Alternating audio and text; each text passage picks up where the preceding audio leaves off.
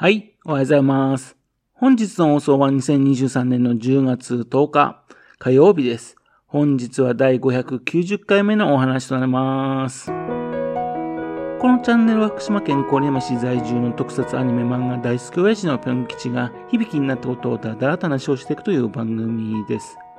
そんな親父の人事を気になりまして、もしもあなたの心に何かが残ってしまったら、ごめんなさい。悪気はなかったんです。不幸にこの番組に興味持ってしまったら、ぜひ今後もごひいきのほどよろしくお願いいたします。昨日はですね、あの、須賀川市のね、市民交流センターてって、ね、そこでですね、松明ホールってとこあるんですかね。そこで、えっと、2時からですね、あの、ウルトラマンアーカイブスプレミアムシアター in 須賀川に参加してきました。ウルトラセブンのね、諸星団のね、森次浩二さん、それからですね、三田和穂監督がですね、登壇されてね、トークショーをね、されたんですね。そして今回はですね、ウルトラセブンのね、ダークゾーンを見て、ね、その話などを伺ったわけですね。ウルトラマンアーカイブスプレミアムシアターインスカ川っていうのはですね、あの特撮文化の意義を作品の鑑賞や関係者の証言をもとに、うん、検証する事業としてね、ウルトラマンアーカイブスっていうのがあるんですが、その一環としましてね、須賀川市で行われている上映会のことなんですね。もうね、回数としては4回目ぐらいなんですかね。あの、今年の1月にはですね、岩井俊二監督、ね、有名な演監督ですが、その方がいらっしゃいましてね、ウルトラセブンね、ノンマルトルの死者、それについてね、話をされました。また、一昨年の12月にはですね、ウルトラマンのね、侵略者を撃て、でですね、社会学者のね、宮台真司さん、ね、がいらっしゃいまして、話をされましたし、その次の日、次の日にはですね、ウルトラマンサーガーに出演された女優のね、増田由香さんがいらっしゃいましてね、小さな英雄、それを上映しましてね、そのトークショーとかしたんですね。自分はですね、宮台さんの話の時ね、来てみたんですね。岩井俊二監督のやつもね、見たかったんですよね。残念ながら都合つかなくてね、見ることできなかったんですかね。で、このね、上映会とトークショー、これは無料っていうのが贅沢ですよね。ただ参加するにはね、条件がありましてね、須賀川市のね、光の町、ね、そちらの方に住民登録をしていること、それからですね、つぶらやのイマジネーション、そちらの方にね、無料会員でいいからね、登録していること、ね、その二つの条件満たしますとね、そうすると、あの参加できるって形になるんですね。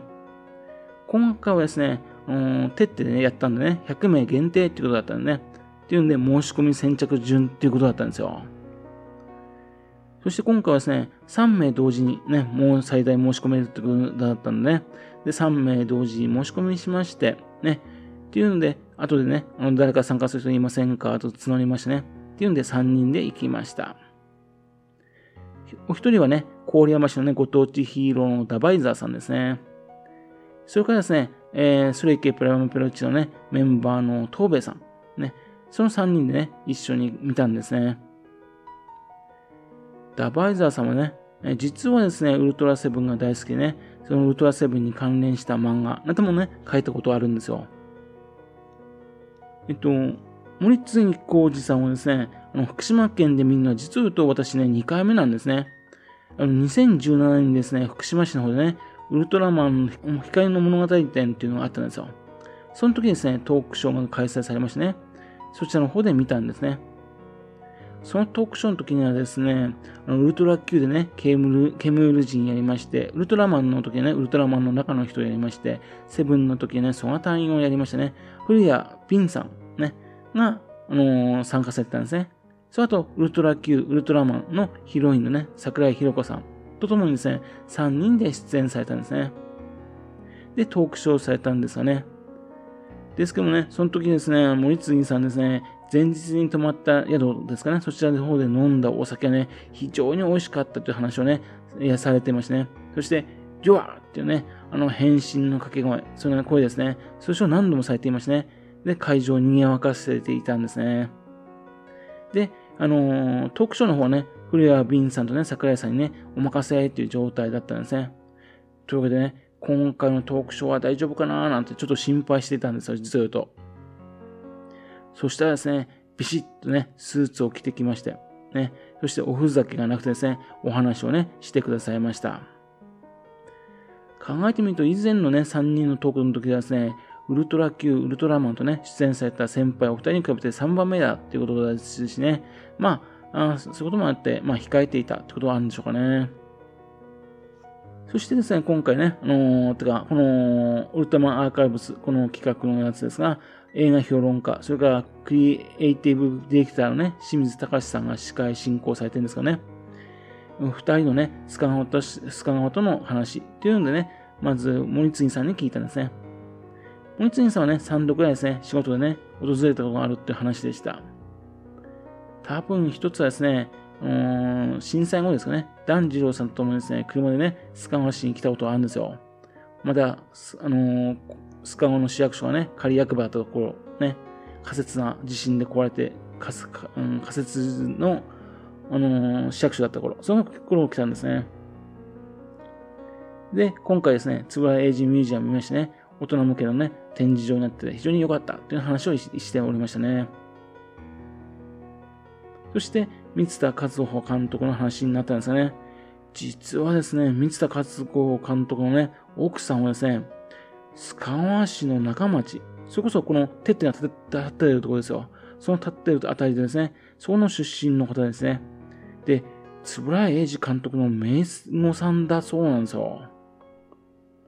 そのためですね、須川にね、もう何十回も来たことがあるっていう話だったんですね。っていうんでびっくりしました。自分全然気づかなかったですね。というわけでね、新幹線が通る前からですね、何度も来てましてね、その頃はね、上野からですね、特急に乗ってね、そうすると須賀川で降りることができたっていうんで、っていうんで、来るの楽楽だったんですよ、みたいな話をしてましたね。それと、車で来るようになってからですね、あのー、毎毎回ね、帰るたびにですね、須賀川のお土産だよっていうんでね、えー、特産物のね、スイカだとか、そういったのをたくさんね、野菜もらって帰ったっていう話とかされてましたね。今度ですね、大塚屋コーヒー店さんね、そこもあの、つぶや英二のご親戚ですんで、そちらの方の店長にね、詳しいことを聞いてみようかなと思っております。またトークショーの中ではね、三田監督はね、あのー、初期設定にですね、金城哲夫さんがですね、ちょろっと書いたと思われるですね、ダンとアンヌにね、ほのかな恋心っていうね、言葉が書いてあったらね、それに従ってですね、あの話を作っていったって話なんですね。っていうんで、この今回上映したドラッグゾーンでもね、アンヌの部屋にですね、ダンがね、来ていたりとかね、またと、ノーマルトの死者の方でね、水に姿でね、デートなどをしていているんですね。そういった描写を入れていったんで、だから、ラストのところね、あの、別れる時にね、あの、感動的になったっていうことらしいんですね。やっぱりウルトラマンの後っていうのね、それを区別化するためにですね、ね、ラブストーリーみたいなもの、それをね、初期からね、設定されていただろうということらしいんですね。なるほどと思いました。また今回のダークゾーンね、見ましたけどね、あの、セブンはね、巨大化しませんしね、ペガッサとね、戦わないで終わるんですね。そんな風にですね、あの、ウルトラマンとかなり違うところがあるんですね。またあとですね、えー、ウルトラマンのね、あのー、変身した後ですね、あのー、声優さんは別な人がやってるんですね。セブンはですね、諸星団のままなんですね。っていうんで、森次さんが声やってるんですよ。っていうわけで、森次さんね、あのー、特別にね、そのセブンの声出してくれっていうふうにお願いしたとか、その話とかされていましたね。それで、森次さん非常に困ったって話されていました。とかとか、いろいろですね、面白い話を聞くことができました。ウルトラ警備隊のね、メカの発信の時ね、あの、ホースゲートオープン、ホースゲートオープンっていうのがね、あの、流れますよね。あれは実を言うとですね、あの、三田監督のね、声で発信ですね。声優さん使ったね、録音もしたんですがね、でも、見本バージョンのね、ミスターさんの声の方がいいっていうんでね、それで採用されたってことらしいんですね。というんで、今回はですね、その実演もしてくれたんですよ。森次さんもね、最終回の名セリフ、ね、西の空に明けの明星が輝くときっていうやつですね。あれをですね、言いまして、そしてあと、ウルトライでね、ジョアってやってくれたんでね、っていうんで、非常に感動いたしました。というわけでね、あのー、森次浩二さん、それから三田和夫さん、本当にありがとうございました。お話とても面白かったです。というわけでね、今回はお二方のトークショー、そちらのを聞いてきましたよという話でした。またこういうのね、イベントがあると非常に嬉しいと思っております。はい。それではまた次回よろしくぷん吉のお宝の話をお付けくださいね。本日も来てくださいまして誠にありがとうございました。